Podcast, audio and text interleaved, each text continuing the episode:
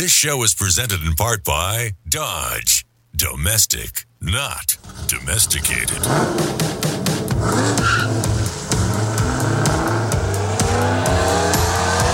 Auto News, exclusive interviews, real world test drives. It's your turn to step into the driver's seat. This is The Drive. Now, here's automotive expert, television and radio host, Alan Taylor. Well, we've got a couple of fun hours of car talk type stuff coming on here. Welcome aboard, everybody. Uh, in the uh, first half an hour, we're going to have Karl Brauer from iSeeCars.com. He's also a, a juror and board member of the North American Car, Truck, and SUV of the Year. You can find his stuff at Forbes Autos. He's a contributor there. And a big auto industry analyst for this iSeeCars.com company. But, you know, he used to be he used to be, he used to could be the big guy over at Cox, over at uh, Kelley Blue Book and Auto Trader and all that. And that starts at the bottom of the hour with Brian Moody. It's Old Home Week, Karl. So, uh, how do you like that?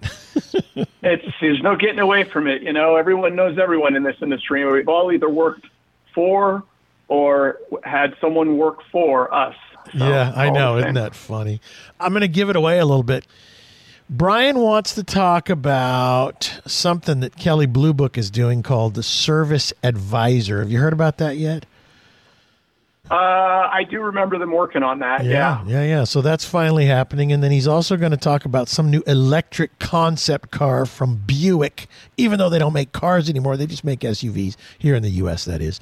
And speaking about here in the U.S., you just got back from Ingolstadt. What were you doing overseas?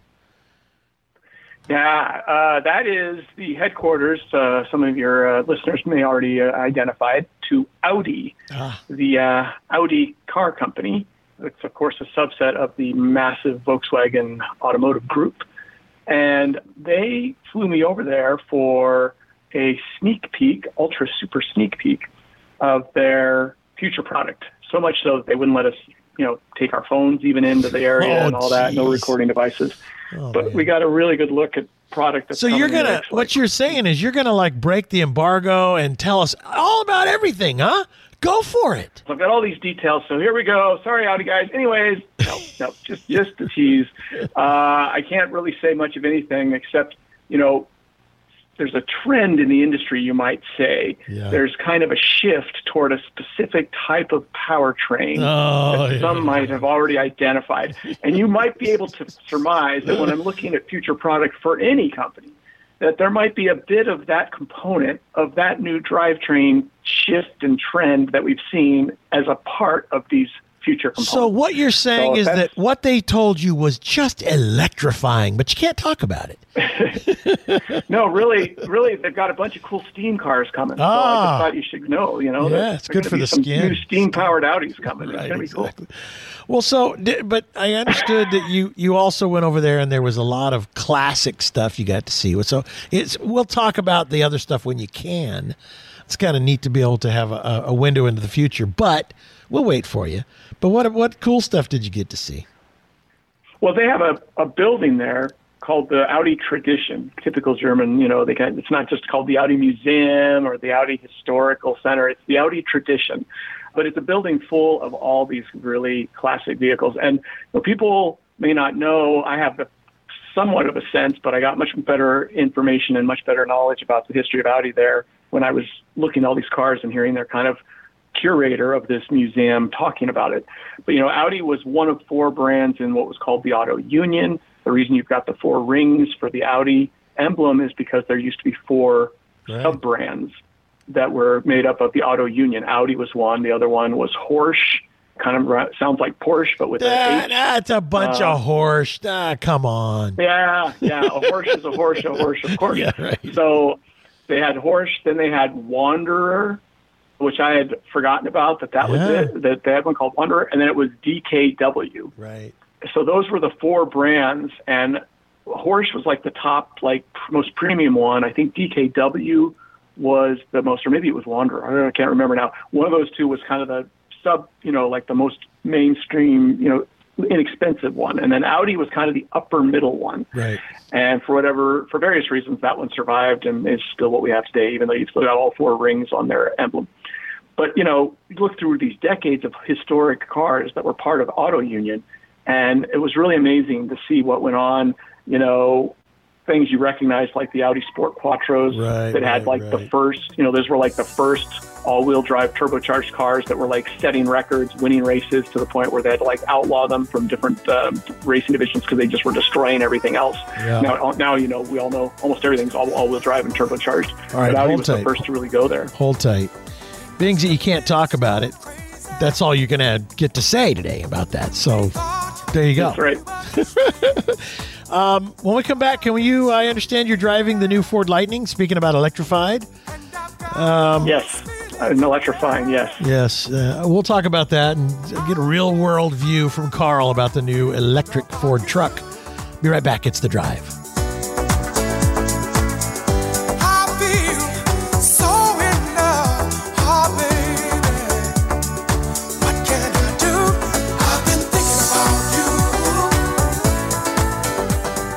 Getting a new ride is fun. Shopping online for a new car, not so much. Stop doing the same car search over and over again on multiple sites and try Autotempest.com.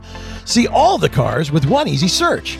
Our powerful search engine scours all the top car shopping sites, giving you instant results so you can easily browse all the listings with one search. Whether a dream ride, a family hauler, or a work truck, let us help you find your next ride. Autotempest.com. All the cars, one search. Well, you're listening to The Drive all across America. Thanks to our radio station affiliates for taking this show so people can hear kind of a world view, a real world view of what's going on in the auto industry.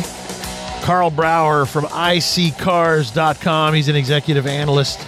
He's also the uh, juror and board member of the North American Car and Truck of the Year. So they take him all over the world to show him what's going on. And then he can't talk about it, which is hilarious because it's a talk show, Karl. Jeez. Well, real quick, Alan, I can tell you that there are some beautiful Audis coming. I can tell you that much. Oh, I've seen the styling of the next couple uh, of versions of cars. You know, really, Audi- you know, future ver- Audi makes- cars that we've already got today. They make beautiful machines and they're very expensive. They do. No, no question about it. you know. Well, everything's expensive now, but Um, yeah, they, they are beautiful. And their history, real quick too, on their history, there's a motorcycle. Do you know there was an Audi motorcycle, among other things? So Hmm. uh, apparently, the the one, the prototype that was in the museum, it stranded the head of Audi when he was out test driving it, and he was like, "No, no, we're not doing this." That's funny. Okay, so you've been driving the Ford F 150 Lightning all electric truck. What do you think? You know, there's really basically kind of two components, two or three components to this truck. First, it uses the same physical dimensions as all the other F-150s. What that means is all the exterior accessories you would ever think of, the, the truck bed liners and the caps and the, all the exterior elements that you could add to an F-150. And, you know, there's one or two of those because there's one or two F-150s they've sold in the last couple decades. So all the F-150, like, accessories that would work on a normal F-150 work on this one. That was brilliant That's by nice. Ford. Yep. But what they didn't do is they didn't just take an F 150 and stick a battery pack in it. They did basically redesign a brand new truck that's the same dimensions as the old one. But for instance, there's a front a front trunk area that would have normally been the engine. Now it's this massive open area that has all these features inside it, power packs and stuff in there, a lot of space. Brilliant that they did that. You know, they've got the ability to send the power not only into the truck when you're charging it, but back out of the truck to say power your house for a couple days during a uh, a power grid uh, outage. So that that could be very cool to use the truck to, to power your house if Yeah. the house loses energy for a couple days. Right. It's fast. It's like a you know five second, four and a half second zero to sixty vehicle because of all that instant torque that motors have. So I love all the fact that it's it's a truck. It's it's arguably the best version of the F-150. At least it's got the highest tow rating and it's got kind of the most widespread features and capabilities that things it can do. But then there's the last element, which is that it is battery powered. It has to be recharged. When it's not filled up in 10 minutes, it's recharged in some amount of time. And all the car companies I want to talk about, oh, we've got these great high voltage things and you can get X percent in X minutes and all. It's like, yeah, yeah. Bottom line is, if you're towing a heavy load with this vehicle, it's 300 give or take mile range, like it would be with gas, is going to be cut in about half when you're using max towing. The difference is when you get half your range out of a gasoline powered truck, you pull over for 10 minutes and you refill it. Right. And you get half the range out of it. any electric truck, F 150 otherwise. You don't pull over for 10 minutes and refill it. You pull over for a much longer time to refill it. So that's the one thing that, in spite of all the power, all the speed, all I don't the towing think I don't think they're going to overcome that without changing out the whole battery. You know? That's yeah, or having much much you know as fast as these you know 800 volt things. Hyundai and Kia now have an eight have 800 volt systems Oh already in their God. vehicles, and they want to tell you you can get 80 percent charge in 20 minutes and all that kind of stuff. But yeah, they're going to need even faster batteries or the ability to swap them, like you just said, or you're still going to be looking at half an hour, 45 minutes minimum to get close to a full charge on a vehicle. Yeah. Well, here's the thing. I believe this is a great option. Like I haven't been traveling that much ever since COVID, you know. And so I have a big one ton diesel, big old honking dually, you know, crew cab monster. It's a monster. It's a beast, right? You know, it's it's great when I want to tow my 40 foot, you know, fifth wheel flatbed hotshot trailer. And I do every now and then, every now and then. But day to day, if you don't travel a lot, I think personally this is great because you can tow, you know, you go down to the rental yard and you rent a little backhoe or a tractor. You could still tow at home. We're going to talk more on the other side about Yeah. this, but but I still I would feel I would have anxiety, I think, if I didn't have my big diesel truck waiting in the background, if you know what I'm saying. We'll take a break. You're listening Yes. to the drive. Karl Brauer from iSeeCars.com is here. We'll be right back. Stay with us.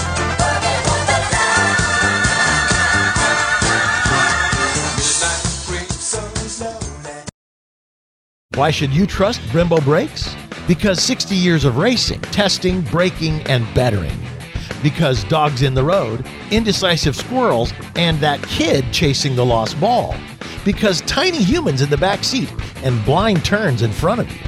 Because every car should be equipped with the same kind of performance, safety, and comfort that manufacturers and professional drivers trust every day.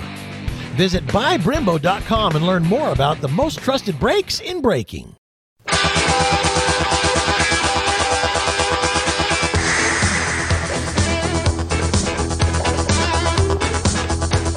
Welcome back to The Drive. Now, here's automotive expert, television and radio host, Alan Taylor. Yeah, I get around a little bit. I um, I have fun doing what I do in this car business, and I get to meet and uh, become friends with longtime friends with guys like Karl Brauer, Brian Moody coming up next, and uh, B.J. Killeen and um George Kennedy III.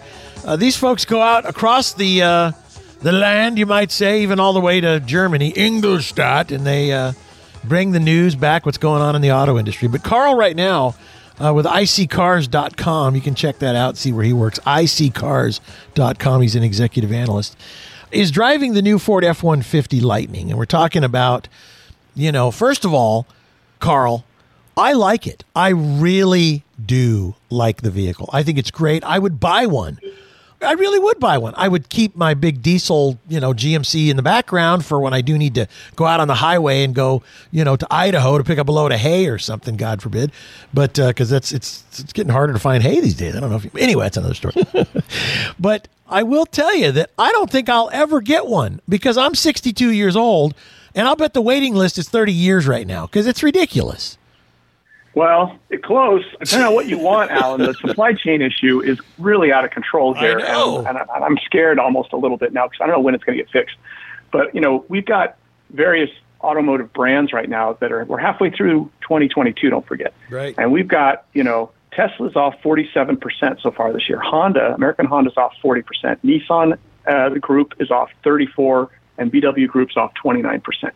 These are huge. I mean, can you imagine? You've got a business. Someone says, "Okay, next year we're going to sell 40 percent fewer vehicles." You know, 30 to hmm. 40 percent fewer vehicles, almost 50 percent in Tesla's case. That's not sustainable. And this supply chain issue, it's causing a lack of new vehicle production.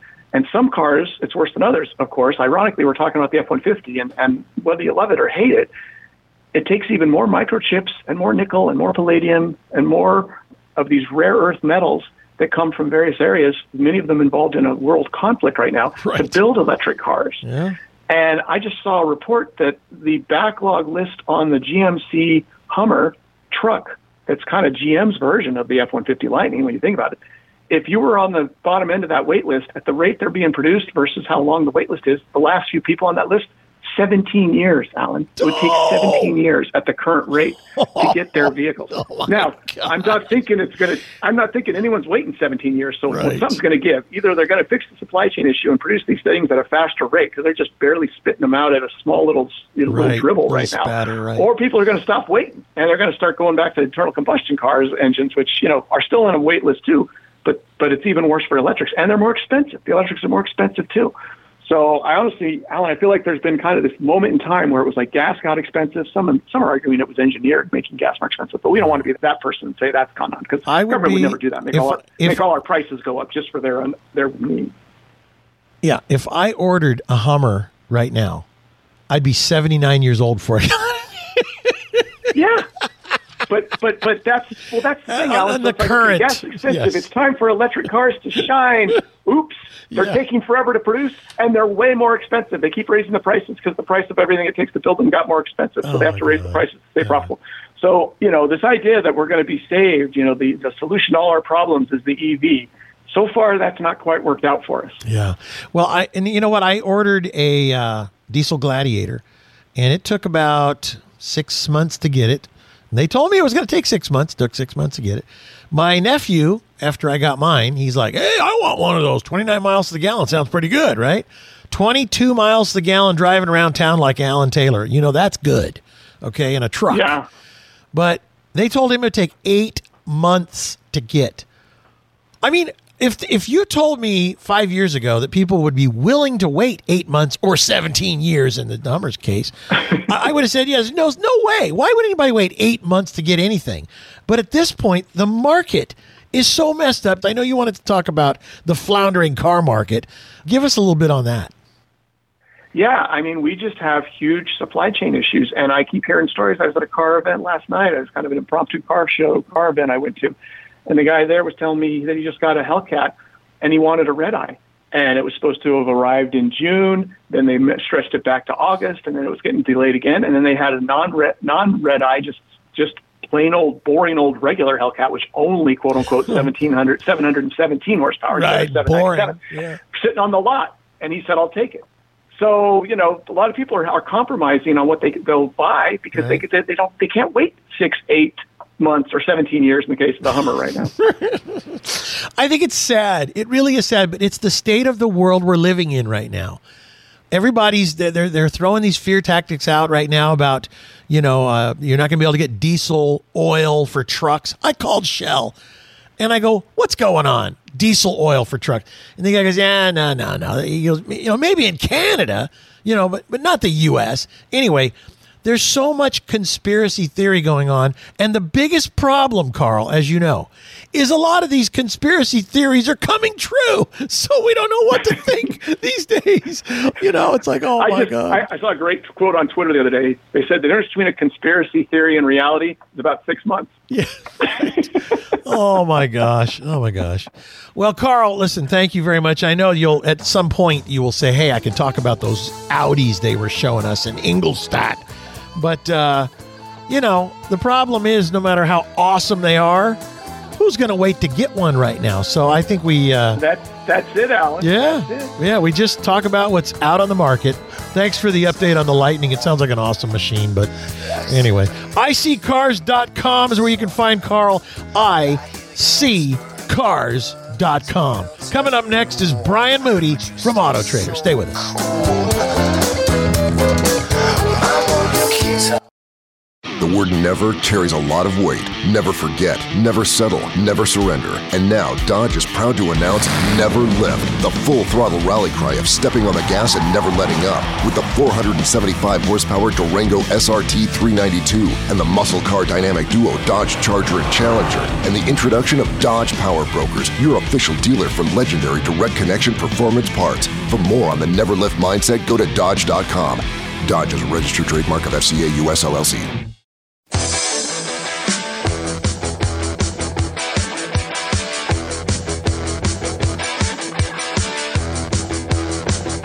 Welcome back to The Drive. Now, here's your host, Alan Taylor. Well, my friend Brian Moody is on the line now. He's the executive editor at Autotrader.com. Check out www.autotrader.com to uh, find out uh, lots about cars, trucks, and SUVs, and financing, and uh, a little bit of everything. And of course, you can buy and sell your car or a new car there as well. Uh, Brian, I see here on the It's all uh, part of the fun. yeah, that's right. On the crib notes here, that you're going to talk about a couple of things. First of all, uh, Buick. And Buick is an interesting car company. I didn't think it was going to last as long as it has. I remember when, what was it, Mercury left and Oldsmobile because of old people. But now, as I'm become an old person, Buick is one that is still kind of hanging on. And uh, you're, you're saying something to the effect of that they've shown a new electric concept car. But then, of course, Brian said to me before we started, Buick's not making cars anymore. They only make SUVs now. But they're going to show an electric concept Crazy. car. I know, right? So when asked, you know, well, why would you want to show this concept? I think it's called the Wildcat. That's the remember that name from back in the day. Oh, the yeah. Wildcat is an electric car concept. When asked, we don't really make cars right now, and SUVs are clearly the best sellers. But in order to best showcase the you know the lines and everything, so the way I interpreted it was the best looking type of car you can get is this coupe that we made. But there's all this other ugly stuff that's more utilitarian, and that's what we make. So Oh, nice. I don't know. Little known fact: my first car was a Buick. No it was way. a 1964 Buick Skylark, and it was already old. So don't start with the "How old are you?" joke. Right, yeah. It was already very old. That's It wasn't cool in high school to have a 64 Buick Skylark because everybody else had Mustangs and Camaros. All the rich kids. Right. Um, I had a Chevelle. with that in mind, I have a soft spot for Buick. I think they do have some pretty nice stuff. The Avenir trim, for example, that's kind of this upscale version of their SUVs. So the Wildcat is the concept that they're showing. It's an all electric electric car and it looks pretty cool. Mm-hmm. It has sort of a Jetsons type of vibe to it. It supposedly will have a 300 mile range. It will use General Motors Ultium battery platform, and that's similar to what they've been using for the Hummer EV. So flexible, you know, different sizes. The Cadillac Lyriq uses GM's Ultium platform as well. So I don't know. I'm interested to see what would happen in a world that has an all electric Buick. Well, it's kind of funny because, like you said, they're only making SUVs right now. And so, is this a sign that they're In America. in America, right? Is this? and That's all I care about, is you know. But anyway, is this a sign that they're going to build more cars again with this electric car, or is it just that it is a concept vehicle, keyword vehicle, and maybe it was easier to take a Cadillac platform, a Cadillac car that was electric, Lyriq, or whatever their you know platform is. You talked about the Ultium platform, and just you Mm-hmm. know make the sheet metal on it. Who knows? Who knows? But it just it's still What about this? it's tipping its What hat towards this? What if it's something like the Hyundai Ioniq 5, where it's like, okay, that's kind of an SUV crossover, but it's also kind of looks like a cool 80s hatchback. Maybe it's a combination of the two. Oh, there you go. There you go. Buick, I think we talked about this probably five years ago. The reason why Buick is probably still alive is because they sell a lot of these vehicles in China. Buick is like, Mm-hmm. you know, the mark of excellence in China, which is so funny. That's considered a status symbol in China. Right. One of the reasons, you know, this little story about why they're so popular is that at one time, at least this is what I was told, at one time, the ruling party in China made a rule that citizens could not have a car with an engine that displaced more than four liters. So, in order to get a car with an engine that big, you had to be like a party official, right? You had to be a big shot, a Right. big deal, a politician. Yeah. Note to America, see where this is heading. Yeah. So this is what Buick did. Buick came out with a car with a 3.9 liter engine, and boy, the public in China just loved that, and they're like, "Yeah, we're in. We're in with Buick." They also like the fact that it's American, and they make interesting cars overseas as well. So it's not only SUVs for the world, but just for the U.S., SUVs are what's ruling right now, and that's what they make. And you know, the ones they make are pretty nice. Yeah. I don't know. It's just it's so weird to watch this whole thing with the electric car company. And I know General Motors is very bullish on electric cars right now. Ford Motor Company has had its its hiccups, but now, as you know, they're they're um, talking about uh, servicing all the Tesla vehicles in their service departments because that's one of the big things that Tesla doesn't have is a place to take your car in That'd and be get the, smart. the oil change. Oh, that's right, they don't have oil.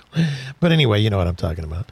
But you know, The F one fifty is a brilliant car, so obviously someone over at Ford is definitely paying attention. Well, I think you know there.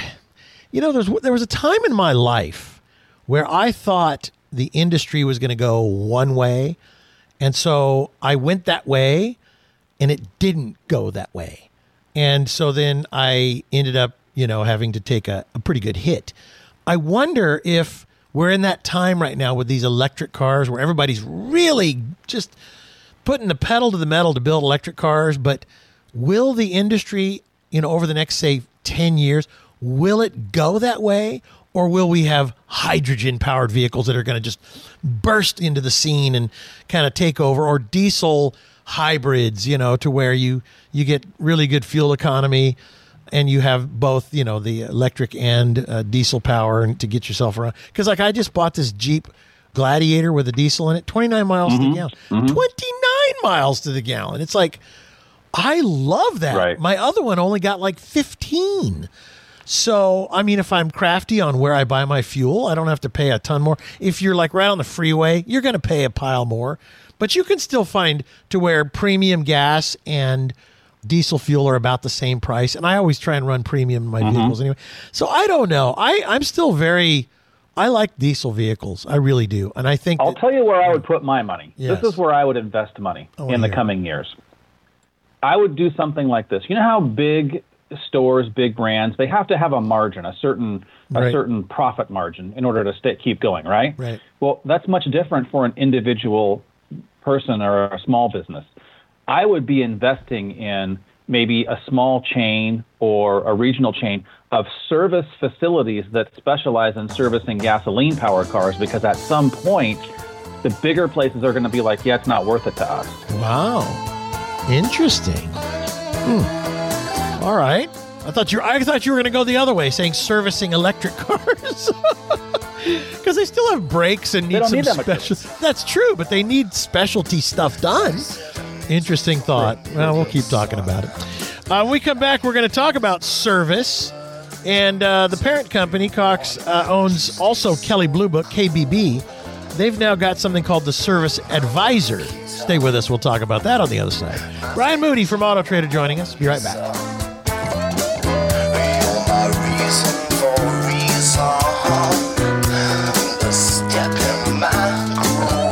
Discover the 2022 Subaru Forester Wilderness, the second member of the Subaru Wilderness family.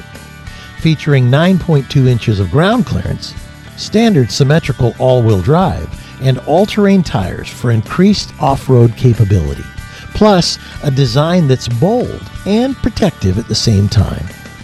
The Forester Wilderness unlocks a whole new level of adventure. Discover more at subaru.com/wilderness. Oh, if your car's making that kind of a noise, let me do that again. Hold on. Here it is again. Yeah, if it starts making that kind of noise, you probably need to take it in and get it serviced. And KBB, KBB.com, Kelley Blue Book, uh, they have now something called the Service Advisor. And uh, Brian Moody works for the parent company. He also works for Auto Trader, but he's going to talk about it. He's executive editor of Autotrader.com. KBB, they're good at certain things, and this is going to be one of them. Service Advisor, tell us about it, Brian. Yeah, so this is a page that you can go to if you go to kbb.com slash service dash repair dash guide. It's a page where you can figure out what service your car might need. You put in your vehicle information. There's a little button that says common repairs, and then it has a little list So, like for a Toyota Corolla, for example, uh, some common repairs are wheel alignment, oil change, engine air filter, brakes, that kind of stuff. And then there's a little thing on the side. You know how you go to restaurants on Yelp and it will say how many dollar signs? You know, like one dollar sign. Right. I eat at the places that have one dollar sign. You eat at the places that have like five dollar signs. That's the difference between me and you. Because I just go for the one That's the tip. What are you kidding? So it has that. Yeah, no, I'm just kidding. It has that, and like, how much should this cost? So to replace a battery has uh, two dollar signs. To replace a fuel pump has four dollar signs. So it will I do that. it, It will also tell you your service intervals. So you know, 30, 60, 90, what should be done at those service intervals, and it will tell you how much that should cost. So Kelley Blue Book, you know how they value cars? They tell you how much is your car worth. Where they're doing the same thing with how much should this service cost. Smart. and then you can pick from some service facilities near you, and you can use all of that and put in whatever car you want. Save your car if you want, and then this is the one I like. This little feature it has pictograms, little pictures of warning lights. So if there's a you know a car between two lanes, what does that mean if it comes on? If there's a car with squiggly lines behind it, what does that mean? You know, you can look on this little diagram and see like, well, what's probably wrong with your car based on the warning light, and then you'll know more when you go in. right. Pictogram. There's a word I haven't heard for a couple of weeks. Ooh, I was going to try to use contraption too, but I couldn't couldn't work it in. You know what's funny is, what about when all the lights are on? Is there any to talk about that? Because I've got a Oh, vehicle that um, all the lights are always on. That's where the rats chew through a- the wiring. a- I know what that is. That's a Peugeot 404. Oh yeah, there you go. Or or an older Volvo. oh my gosh, I used to do a show many many years ago, like thirty years ago, and it was this show, but it was called Auto Talk, and we actually took calls from people when there was a time when people were actually working on their own cars still. Today's Yeah. cars are so complicated, you kind of have to be a rocket scientist to be able to do it. But um, there was one car I remember. My uh, my my mechanic friend of mine, David Shortreed, he says to the guy, he says, "What year is it?" And he says, "You know, it's a Volvo. It's a 244 DL, like 1982." And he goes, "82." He goes, "Well, no, those really had a weird thing." He goes, "Do me a favor." He goes, "Take off the distributor cap." and there's a little wire in there and that little wire sometimes the little screw vibrates loose just tighten that down see if that doesn't fix the problem oh my gosh who knows this weird stuff right but mechanics do know sure enough the guy calls back in the same show he goes that fixed it it was uh, that was exactly what it was anyway but today it's not like that you know it's you, you plug it into the computer Yeah. and the computer tells you you know what's been going on i don't know which one is better if you want to know the truth honestly Well, okay, so I used to fix I used to be able to fix my own car and I didn't do it necessarily for the fun of it, although I did enjoy it. I did it because that, that was what I could afford to do was to buy the part and put it on myself. right And so I can fix cars, but I can get right up to about 1992.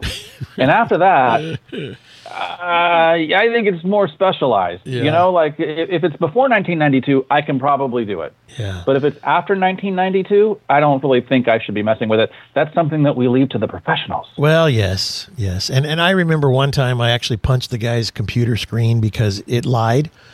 I said, that's a lie. I, think I, I already replaced that. It's a liar. I punched it right in the screen. Anyway, the computer's a liar. the computer. I replaced that part. I'm telling you, that thing's lying. The worst part is, have you ever bought a brand new part that was not good? You know? Yeah. And it happens, Yeah. but it's like so you replaced it. So okay, we we eliminate that because I replaced that. And of course, we t- t- change six other things around it, and it then points back to that.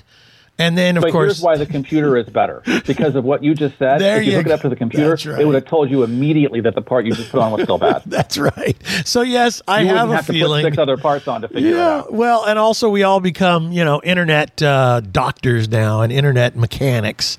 But the one thing is, you know, YouTube sure makes it easier to show you how to fix things and change Yeah. things and how many people like this whole thing with uh, KBB.com service advisor. I think it's really smart because it will show you um, the data that is collected of stuff that is Yeah. most likely to break down and things that have been fixed most likely often. And so, yeah, good stuff. And you could even put a car in if you wanted to buy a used car. You could go there and put the car in and say, like, what are the most common services on this car? And there's three pages worth of that stuff. Yeah. You see what I mean? Yeah, so if smart. the most common thing is Right. like warped brake rotors or you know check engine light, Yep. eh, maybe that's something. But but like we said, the Corolla, the mo most common things, a typical most cars are going to be like this: oil change, tire Right. rotation, cabin air filter, wheel alignment, brake pads, all that kind of stuff. Service Advisor. Go to kbb.com. I imagine if you just poked in Service Advisor, it'd take you right to it. We'll take a little break. We're going to talk about some of the things people don't want to talk about next.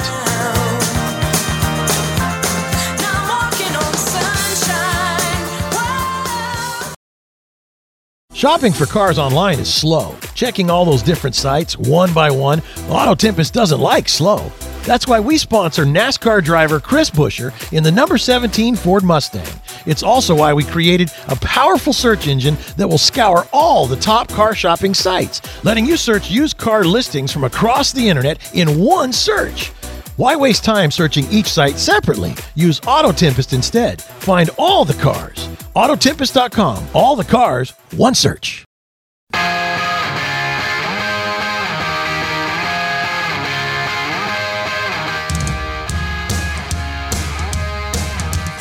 Welcome back to The Drive. Now, here's your host, Alan Taylor. Our show is brought to you in part by Subaru Love. It's what makes a Subaru a Subaru. And their other slogan is Go where love takes you. That's a good one, too. Brian Moody joining us. Brian and I are buddies. We talk about stuff off air. And then I go, hey, we should talk about that on the air. So I said, my, my Jeep Wrangler gets 29 miles to the gallon. Now, my Jeep Wrangler, it's a uh, Rubicon, so it's the pickup truck. And I got a, um, a uh, Rubicon Gladiator. Rubicon Gladiator. So the that's cool. Rubicon has got bigger wheels and tires. And my sister bought the same vehicle, and I think she got like a Sport or something, so it has a little smaller tires on it. But she says to me, you know, if I drive the speed limit, I can get 31 miles to the gallon. I'm like, oh my gosh, 31 miles to the gallon. I have a pickup truck that'll tow, you know, mine, mine because it is the diesel tows 6,500 pounds. The gasoline will actually tow 7,000 pounds. Brian, I figured out why. I'm like, what the heck are you talking about? This thing's got like 450 pound feet of torque. It's a diesel. It should tow more than a gas engine. Well, it is because it has a you He's know driving the speed limit. well, no, it's it's the reason why it can't tow as much is because it gets hot. It's got an intercooler and it's oh. turbocharged, and so they basically make it to where you will not destroy your engine overheating it or anything. So easily, hmm. easily it tows 6,500. I mean, it's like a walk in the park. It sings while it's towing 6,500 pounds. I had the gasoline version and I towed 6,500 pounds, and it wasn't as easy, I will say, because it doesn't have what much were you torque. towing? I towed- me an example. I have, uh. What weighs 6,500 pounds? I have a 24 foot equipment trailer with a 2501 Kubota with a front end loader and a, a Oh, a brush hog. then. Yeah, I think it weighed a little more like 7,500 pounds, but I'm not going to say that on air. Point is, it tows it easily, but because the diesel has more torque, it seems to tow it a little a little nicer, a little easier. Easier. Yes. Yeah. But you said something, and I just wanted to brush up against that, and it's a little bit to un-PC. You know, 29 miles to the gallon is fantastic. It's fantastic. It is. It is, especially for that kind of a, a vehicle. Yeah. You made a comment, though. Do you want to say it on air? Yeah, so 10, 15, 20 years ago, if you told people, hey, there's going to be this truck that can tow 6,500 pounds easily, uh, goes off road like crazy, it's big, it's powerful, it's, you know, it's all these things, and it's going to get 29 miles to the gallon, nobody would have believed you. I know. Because remember, one of the problems is one of the reasons why we're seeing more interest in electric cars is because they supposedly pollute less. Well, they pollute less at the source, right? So uh, on an electric car, there's no tailpipe emissions. Right. Now, where there's emissions is wherever the electricity is generated, and that's going to vary widely from place to place. But the point is, you burn less gas, there's fewer emissions. Just listen to this, just as a quick rundown for 2022. These are the kinds of cars that you can get with the fuel economy. Hyundai Ioniq, 59 miles per gallon. Toyota Prius, 56 miles per gallon. Hyundai Elantra Hybrid, 54 miles per gallon. Toyota Corolla Hybrid, 52, on and on and on like this. 40, 50, close to 60 miles per gallon today is easy to get. The average middle class family could probably go afford a Hyundai Ioniq or a Toyota Prius. And it's right now. amazing. But here's one statistic from the California Air Resources Board that I think is worth bringing up. In 1967, there were 186 smog alerts. Everyone agrees that's bad. It makes it hard to breathe. I lived in Southern California in 1967. I was a baby, but whatever. And I remember certain days it would be hard to breathe. Okay, 186 smog alerts in Los Angeles in 1967. By 2019, how many smog alerts do you think they had within a year? Probably half. Zero. Wow. Zero smog alerts in 2019. And a 90% reduction in black carbon since 1967. How did we get there? With electric cars? Right. Not in No, 2019. That's exactly We got right. there because the gas is cleaner, That's right. because emission controls are better, Yep. and because fuel economy is steadily improving. And fuel economy is going to keep improving as more and more hybrids and plug-in hybrids. It just seems like a thing that no one is really saying, "Hey, here's this other option. It's not all or nothing." Right. You know, uh, a combination of how our cars are are powered is probably a good thing. Just like when you invest, you know how your investment advisor always says, "Hey, Ellen, put all your eggs in one basket."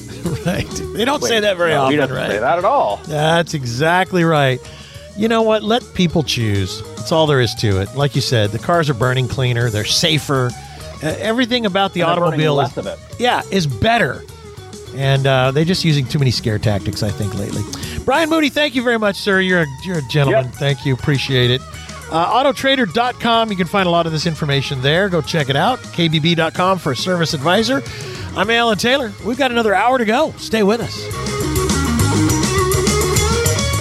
Shopping cars online is a hassle, or is it? You probably search this site, that site, browse here, search there. Who has the time or the patience? Autotempest.com is the internet's best car shopping tool. With one easy search, see all the cars from the web's top car shopping sites all at once. Why browse some of the cars when Autotempest.com gives you everything? Autotempest.com. All the cars, one search. This show is presented in part by Dodge.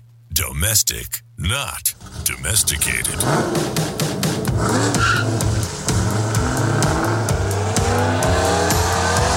Auto News, exclusive interviews, real world test drives.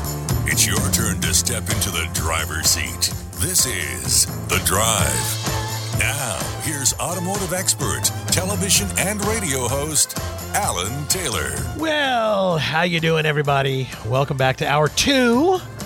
Uh, BJ Killeen is now joining us, uh, voice of reason, automotive journalist, and my pal. How you doing, BJ? I'm doing great, Mr. Alan. How are you? I have a story. I have a story. I've, Uh-oh. I've been holding this one out for you. Okay, let's hear it. So I had a 79 Chevy round headlight, last year of the round headlights on the little 79 Chevy square body. Short bed, half ton short bed with a factory 454, right? Which is really bizarre. Big, giant engine. Right. And I spent 12 years of my life. If you do the math, that is many thousand days. 12 years working on this thing slowly but surely, getting all the new pieces of trim and getting all the, you know, the body and the paint done. I bought it from an old guy. It had uh, a rod knocking and I bought it for 1500 bucks. So it was, you know, it was, it's like really, deal. yeah, clean old truck with a little knock, knock, knock, knock, knock. But I thought, you know, it's a Silverado, fully loaded, power windows, tilt cruise, air conditioning on a 79 short bed pickup truck. Really nice condition, original paint job, blue and white, blue jeans, blue and white.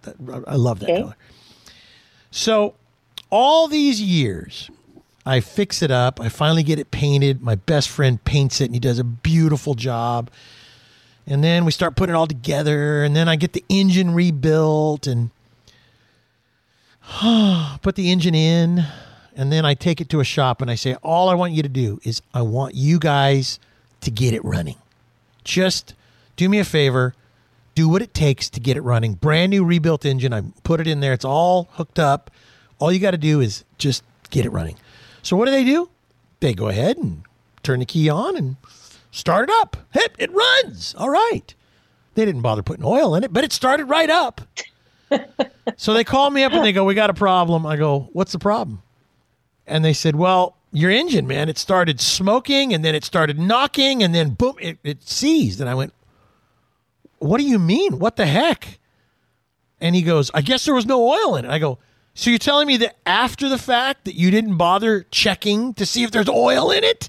I told you, it's a brand new engine, just got it rebuilt. Anyway, long story short, he rebuilt the engine because he knew it was stupid, right?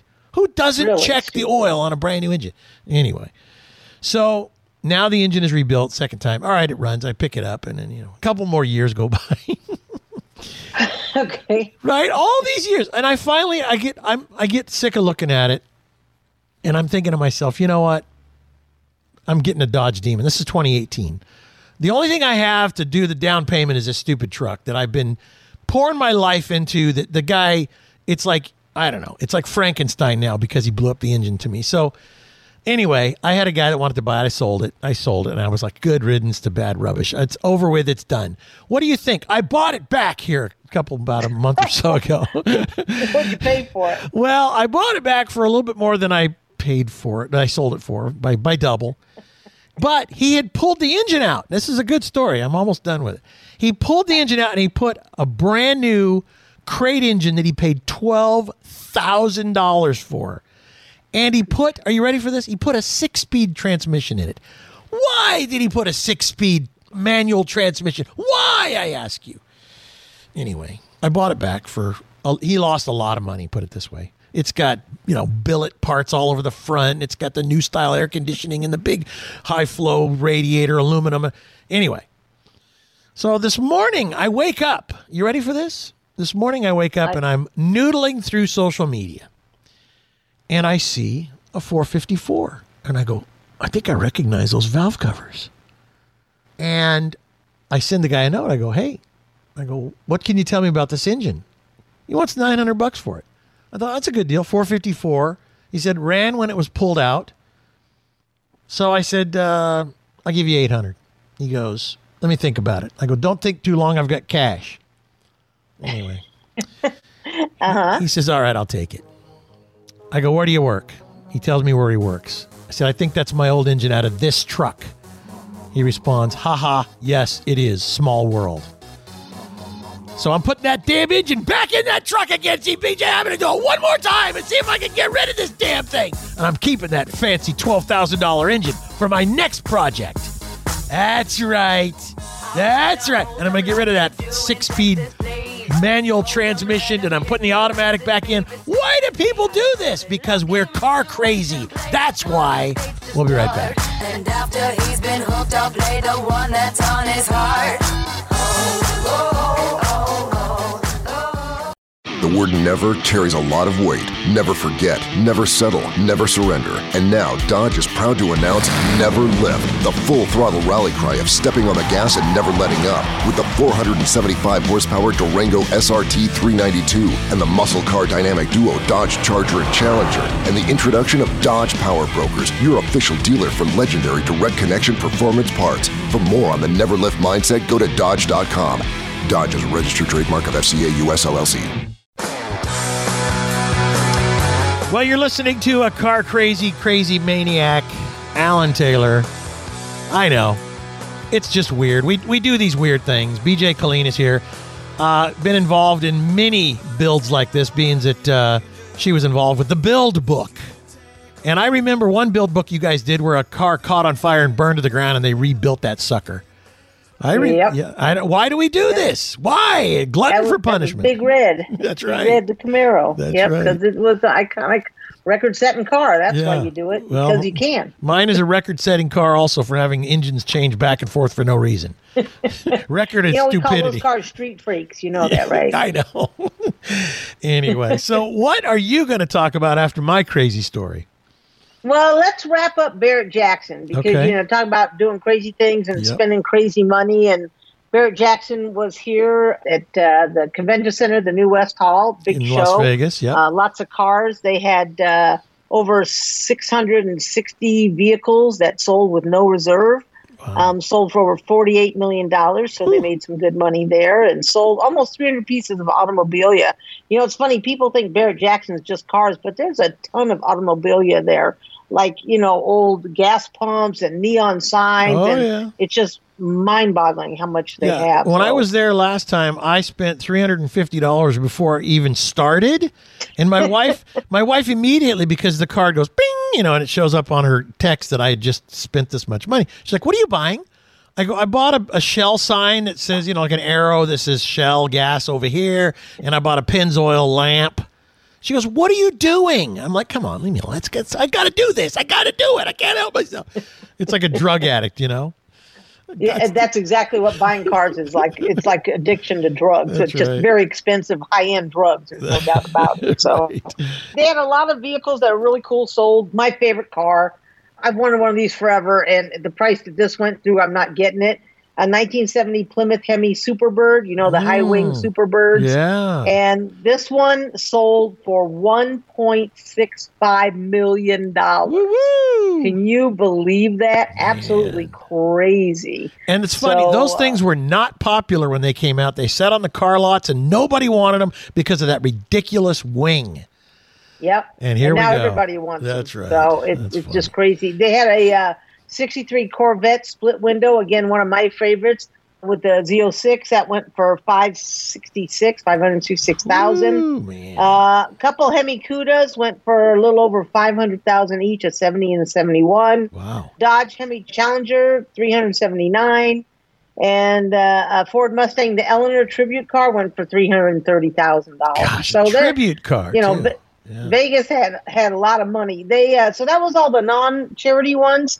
They for charity we talked about last time the Cadillac Escalade V, the first production V car that's got all that horsepower and Right. torque, and that raised five hundred and twenty-five thousand for the Pensole Lewis College of Business and Design. Wow. And then there was a 2022 Jeep Wrangler Unlimited Rubicon 392, Ooh. and that went for 125,000. And all that money benefited the Ronald McDonald uh, Charities of Detroit, And that's, not actually a really that, good charity. That's not even that much money for that thing no, it's not because they It's cost about not. ninety thousand bucks anyway. You know, know. with the So, premium on things. a good price. You called me when you were there, and thank you for posting on the Drive with Alan Taylor social media. I appreciate that. Absolutely. And you said some of the Dodge, the newer Dodge products, like the was there any demons there? Anything weren't bringing as much money? What happened there? Uh, the demons were bringing in like sixty to seventy thousand. No! you know, and I. I'm buying you, another what'd one. you pay for your some ridiculous amount Dude, of money no, too, I, right? I paid So- like eighty five thousand. Sold it for one hundred and twenty six.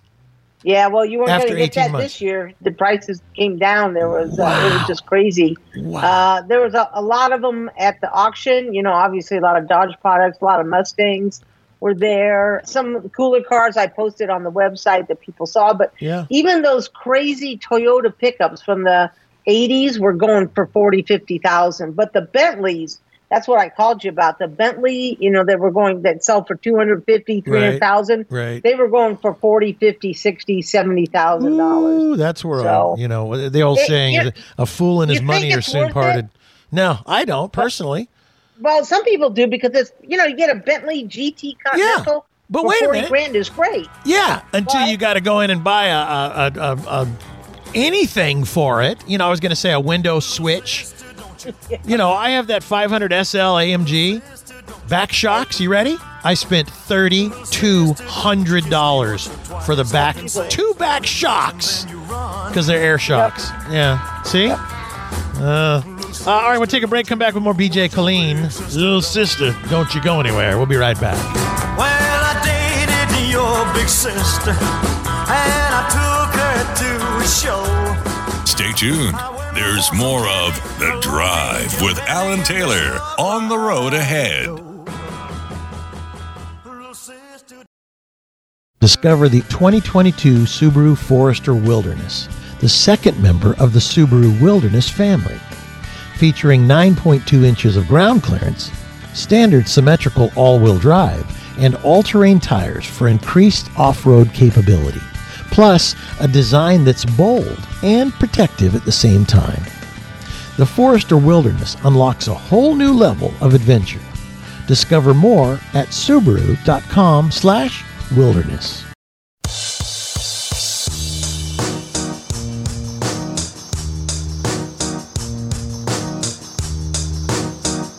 This is The Drive with Alan Taylor.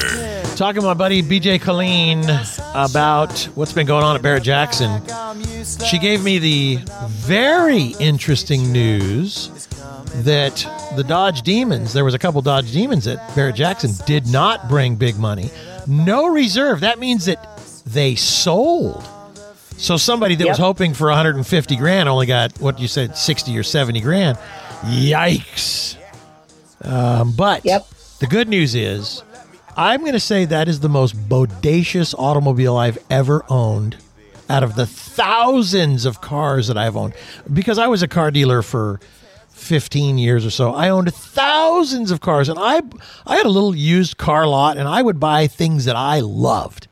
And I would buy things that were weird and I would buy, you know, airplanes and um, boats and I you know anything that was mechanized I would buy.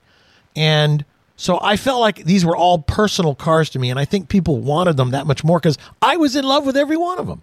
Anyway, so that's pretty interesting news, BJ. Well, that's why you buy it because you love the That's- cars. that's the whole point. That's it. know, So, That's it. all right, switching gears. Yep. The government's coming after you, Alan. Oh, of course, of course. That's why I live in Oregon. What do you think? I'm going to have to move again. That's okay. They're still coming after you. The the head of uh, NHTSA, the National Highway Traffic Safety Administration, said that the agency is planning a new push to convince Americans to stop speeding Uh huh. because, unfortunately, traffic deaths have gone up. As safe as vehicles are, even though we're getting safer, traffic deaths have are jumped almost eighteen percent. Yeah, but can I Um, ask? Are we adding in all the parades where people are getting run over by lunatics? Are those considered part of the traffic? that Because that is probably the leading factor lately. So, Yeah, it might be, but this this is just speeding related, and uh, you know it's just amazing. They're going to keep this push and kicking off. Uh, you know, people come on, it's Okay. negative All and right. bad No. driving. All right, but it's here- been going on for years. It has been, no question. But I got to tell you, Alan Taylor is not without being able to learn.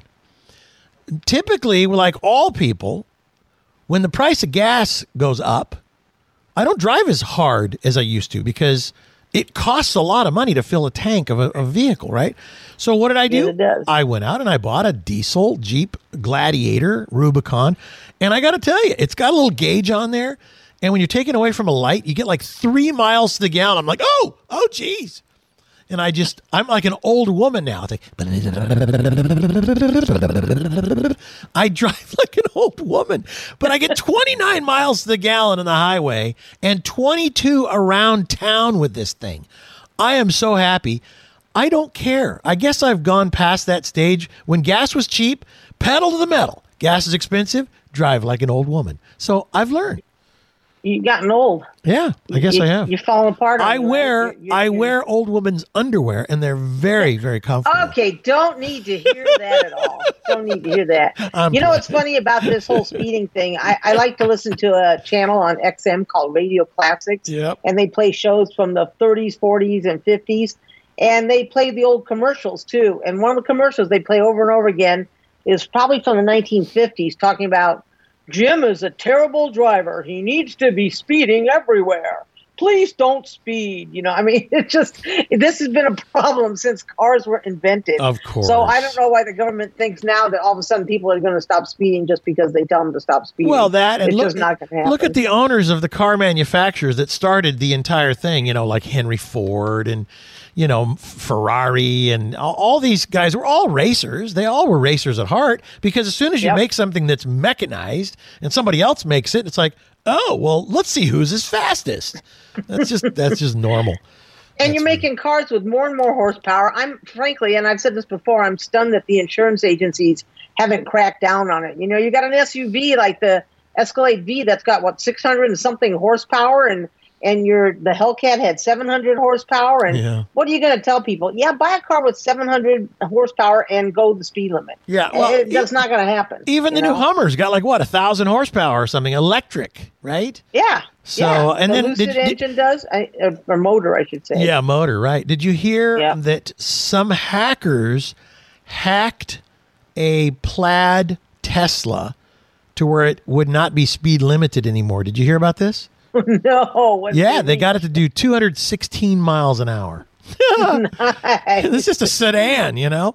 But yeah, in think- one charge. Yeah, exactly. In one charge, not for very long, of course. Takes a lot of juice, No. but I don't know. I talked with uh, Karl Brauer in the first hour about the um, F one fifty Lightning, Uh, and I have yet to find anybody, any of us car crazy people that don't love that thing. But no matter what, it still at some point is gonna you- you're always gonna have a little bit of anxiety for the, the unless you're a, a municipality or unless you don't leave your town you know what i mean? Who doesn't go on a trip? And there's just not enough infrastructure. I saw a thing the other day in uh, like fairfield california somewhere they have a lot of teslas. There was a line of teslas there must have been 40 teslas waiting in line to charge you know and I you're- saw that. yeah, and it's like so they, there's just no infrastructure, and it's so it's it's far too early for anybody to get real excited about you know the whole world shifting over to electric vehicles, and still even even the automakers. I saw somebody, one of our friends, that was at an event for electric vehicles, and I I don't even remember which automaker it was, but they had generators there sitting there running to be able to charge these electric cars on the ride and drive program. But anyway, whatever it is, Gotta love it. we're just a little early on that. BJ, thank you. Thanks, Alan. You're the best. Have a great weekend and the rest of your uh, life. Yes. Have a great life. See you later, BJ. we'll be right back. George Kennedy coming up next. Stay with us. Getting a new ride is fun. Shopping online for a new car? Not so much. Stop doing the same car search over and over again on multiple sites and try Autotempest.com.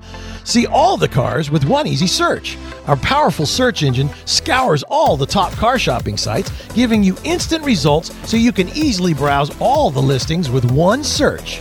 Whether a dream ride, a family hauler, or a work truck, let us help you find your next ride. Autotempest.com. All the cars, one search.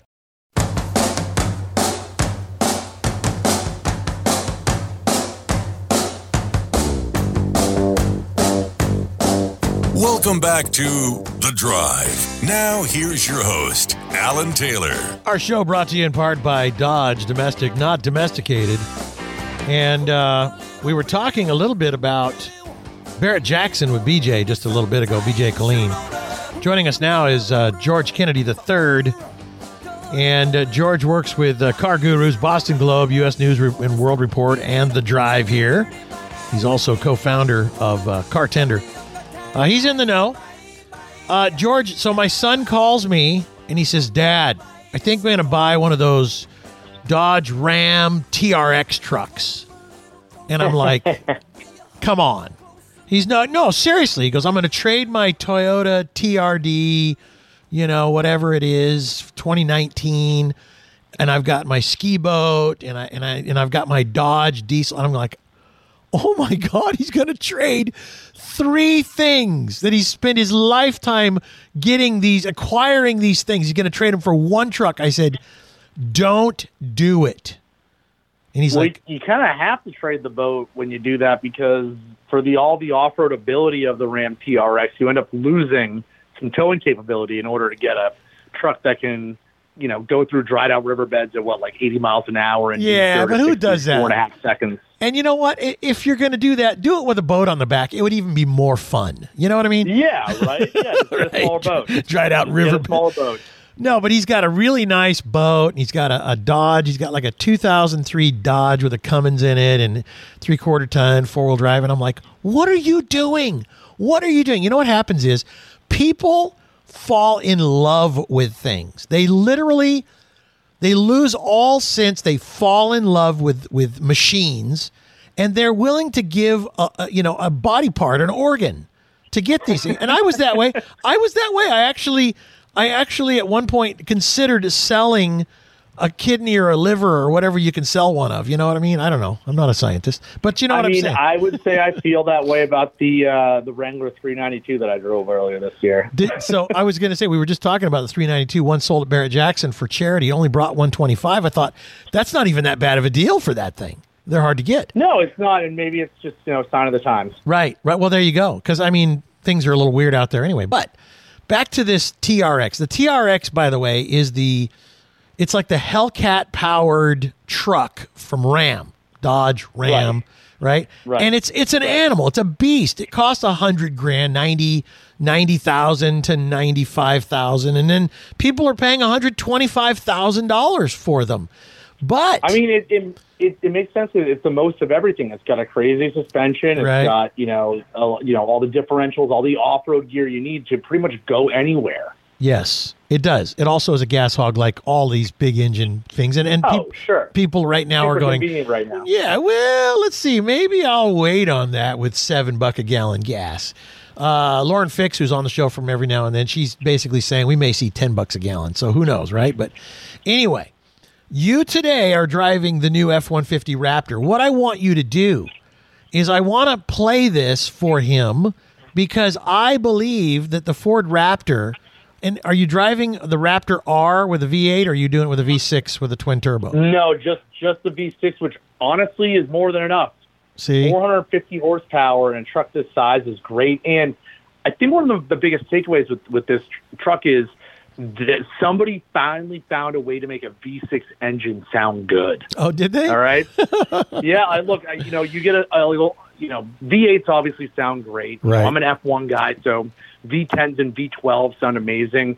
But even you know, a proper turbo four cylinder or six cylinder in race spec can sound really good and throaty. But V6s have always kind of fallen behind. I mean, you Yeah. look at the modern F1 era of twin turbo hybrid V6s, they don't sound that great. Right. And this, this engine and the Ford GT and the Ford Raptor, obviously different, but they're both using the twin turbo V6, wasn't sounding amazing. Karl Brauer, one of our friends, might disagree, but they managed in the F 150 Raptor to make this V6 sound terrific. You know what? I'm glad to hear that, and and I tell you who is probably also glad to hear that is our friend uh, David Borla from Borla Exhaust because they literally look at the sound of the exhaust like it's music and they tune it like it's music. And my last Jeep Gladiator, because I, I happen to be a Jeep Gladiator fan, I think they're just the right size for everything I want to do.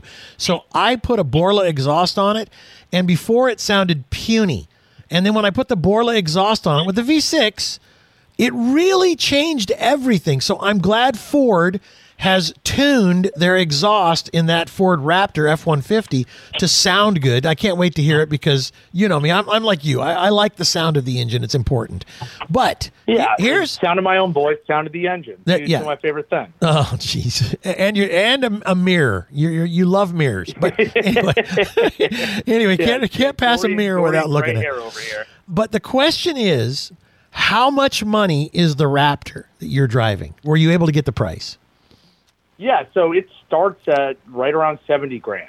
Gosh, so they've gone up even then. Well, everything has. Right, but I mean, you, there are a number of options packages you would get on this too. You know, there are the the like the B and O sound system adds to that Right. convenience package. There are a lot of little things, you know, with like the heated and cooled seats. Right, these are all little things. But if you want a extremely capable truck with great technology too, you know, this is a we're really well rounded, just you know, ass kicker of a truck. Yeah, and I think though, if a guy's going to go out and spend a hundred grand on a TRX and get you know eight, nine, 10, 12 miles to the gallon, I don't know what they get, but what is the fuel economy of this V6 if you drive it like a gentleman?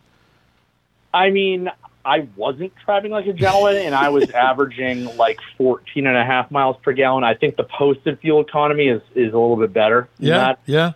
Well, you know, and that's that's respectable because my Jeep Gladiator was only getting, you know, 13, 14, 15. If I drove it like a gentleman, which neither one of us are, I might have gotten, you know, 17, 18 if I was real lucky on the highway with the cruise control at, at the speed limit.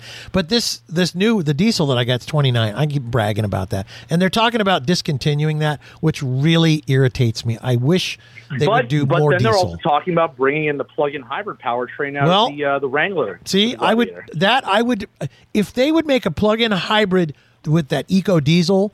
Oh my gosh, that would be like But, the know, best of all funny you things. say that though. It's funny you say. I've said that too.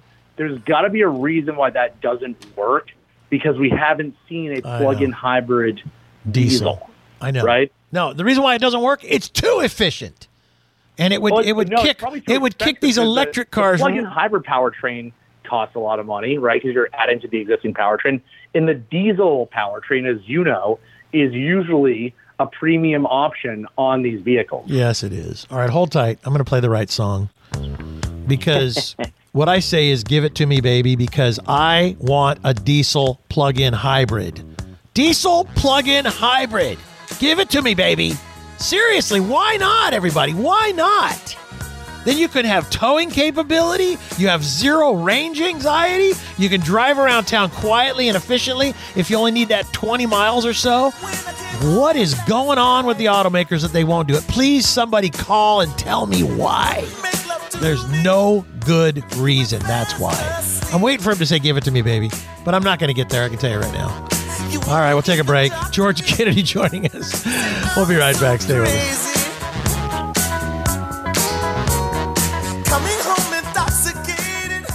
Why should you trust Brembo brakes? Because 60 years of racing, testing, braking, and bettering. Because dogs in the road, indecisive squirrels, and that kid chasing the lost ball. Because tiny humans in the back seat and blind turns in front of you. Because every car should be equipped with the same kind of performance, safety, and comfort that manufacturers and professional drivers trust every day. Visit buybrembo.com and learn more about the most trusted brakes in braking.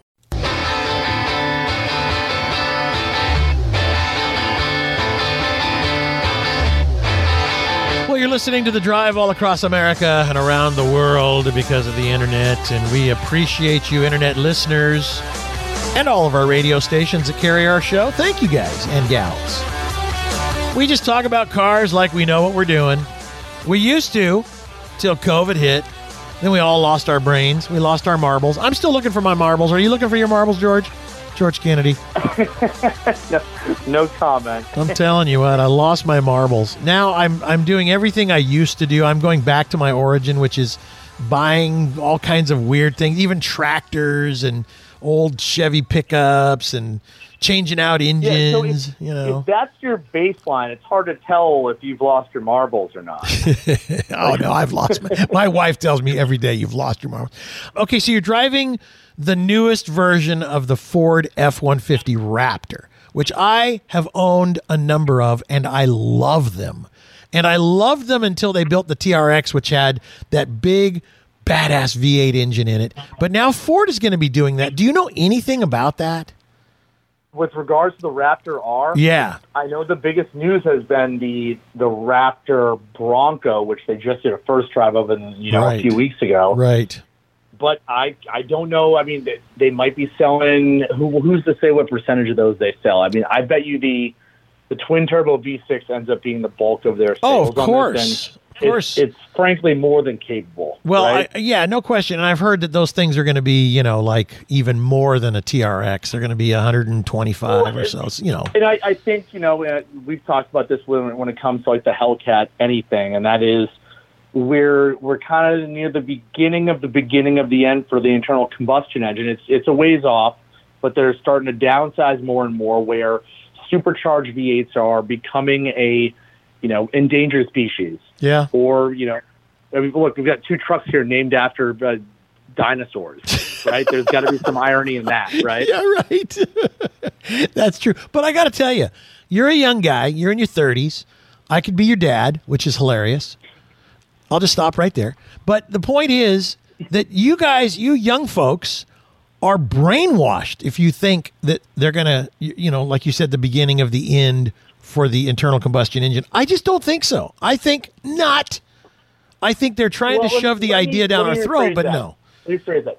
They're going to be continuing to downsize. I think this is the beginning of the end for like the big, giant, heavy displacement, supercharged 900 horsepower V8s. I think you're going to start seeing, like we were talking about in the last segment, more plug-in hybrids, right? Yeah. More for, forced induction. And look, Okay, a all perfect right. example. When the Raptor first came out, it was that 5.4 liter V8, Yeah. and they went over to the twin turbo V6 for a reason, right? Of course, yeah. Fuel economy and a million other reasons. Well, also too, when you're flying along a dried out riverbed at 70 miles an hour, you prefer your nose not to dive when you Right. come off that jump, right? Right, right, right. True. Wait, absolutely.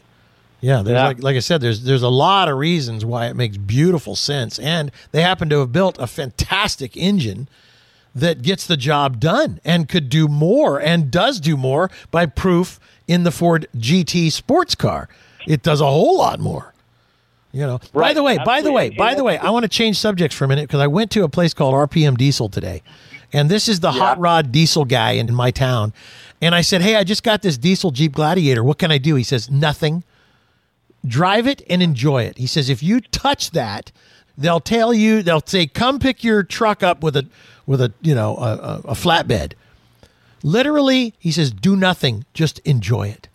And I thought, why? what? It'll avoid the warrant. It'll avoid the warranty, but uh, um, you know, and it's got a five year, hundred thousand mile warranty, whatever it is.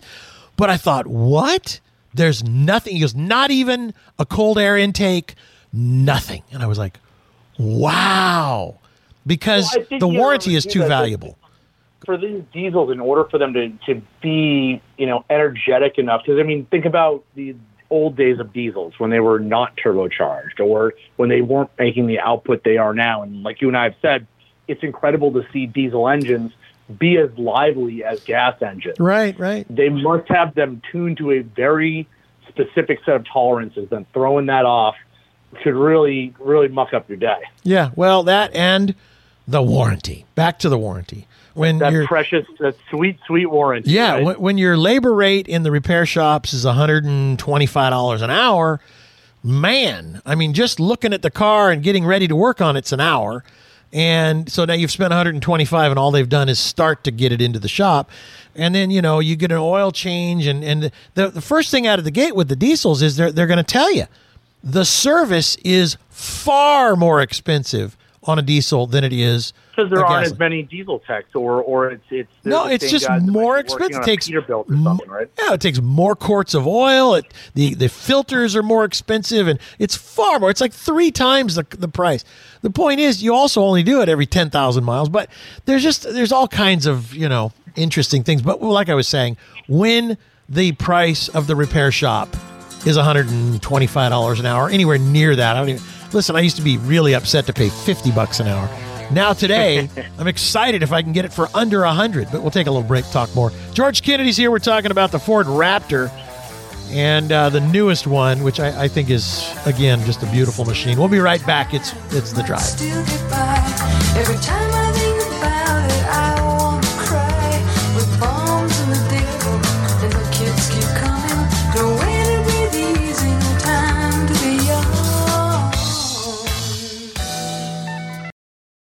The word never carries a lot of weight. Never forget, never settle, never surrender. And now Dodge is proud to announce Never Lift, the full throttle rally cry of stepping on the gas and never letting up. With the 475 horsepower Durango SRT 392 and the muscle car dynamic duo Dodge Charger and Challenger, and the introduction of Dodge Power Brokers, your official dealer for legendary direct connection performance parts. For more on the Never Lift mindset, go to Dodge.com.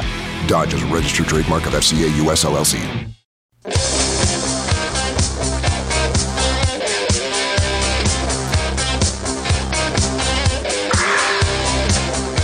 is The Drive with Alan Taylor. And our show brought to you in part by Subaru. Go where love takes you in a Subaru. Uh, George Kennedy's joining us, driving the Ford Raptor, the new Ford hot rod four wheel drive truck. Um, it's funny because the Lightning used to be the uh, the hot rod truck, supercharged, usually usually two wheel drive, but now the Lightning is an electric Ford truck. Yeah, which you know, so it's I mean, kind of funny. it? It's extremely swift as well because it's got 100% torque and zero RPM. So Right. that's the Swift on-road truck, if you will, right? You know, just Yep. like its predecessor. And this is the Swift off-road truck, Right. The Raptor. So, what did you love about this new vehicle? Because you've, I'm sure you've driven enough of these things. Did they just keep Yeah, I on mean- refining it? Is basically what it is. Yeah, it, and that's the thing is we were talking about the Ram earlier, and Ram, the Ram 1500 is noted within the full size truck segment as being one of the more refined and comfortable trucks. But the Ford F 150, if there's an arms race for horsepower, if there's an arms race for towing, there's also one for cabin refinement in a full size truck. And Ford and Ram are going at it with each other. And the F 150, this is, you and I both driven previous generations. This is the most comfortable Ford Raptor. Like, driving off road shouldn't be this comfortable Yeah, right? that's There's good. leather, perforated seats, heated and cooled, heated steering wheel, leather wrapped steering wheel, all the refinements that go into the rest of the F 150 lineup. And then you have the added benefit of this incredibly capable powertrain, capable chassis. And it's wider. That wide track actually helps with its stability, kind of going around corners on an off ramp or an on ramp Right. and they added things in like the 360 degree camera system, which frankly, on a truck this wide, this tall, You need it. You need Yeah. like the camera system Right. and the parking system, right? right? Yep.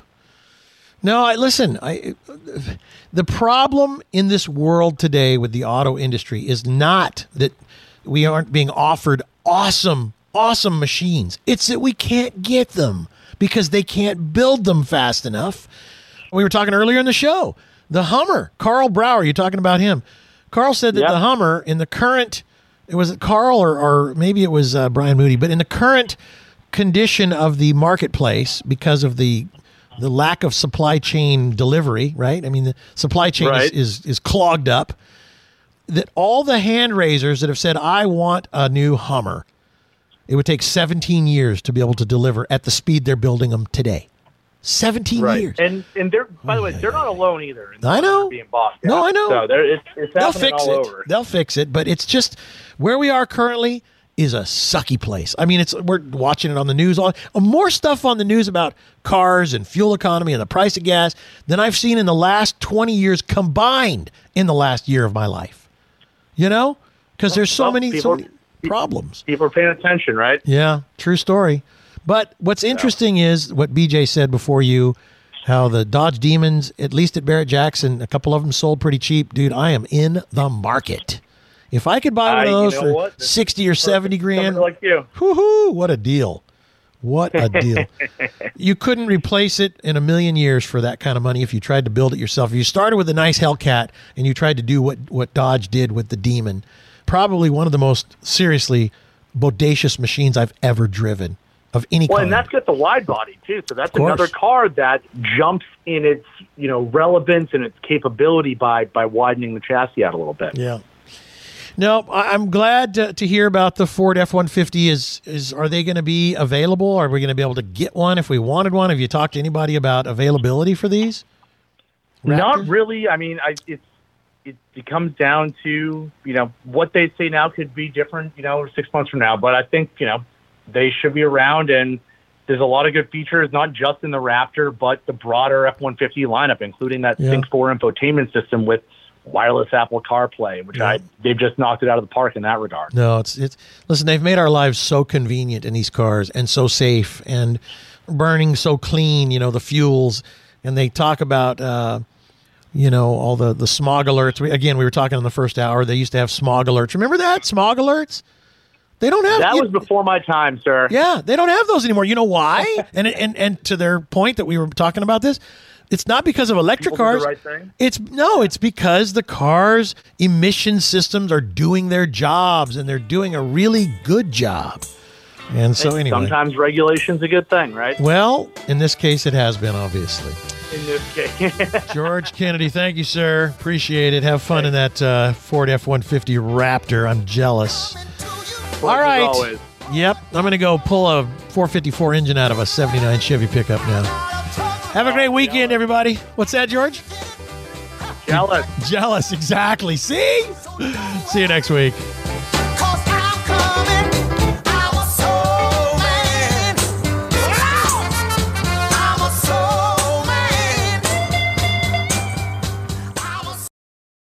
Discover the 2022 Subaru Forester Wilderness, the second member of the Subaru Wilderness family. Featuring 9.2 inches of ground clearance, standard symmetrical all wheel drive, and all terrain tires for increased off road capability. Plus, a design that's bold and protective at the same time. The Forester Wilderness unlocks a whole new level of adventure. Discover more at subaru.com/wilderness.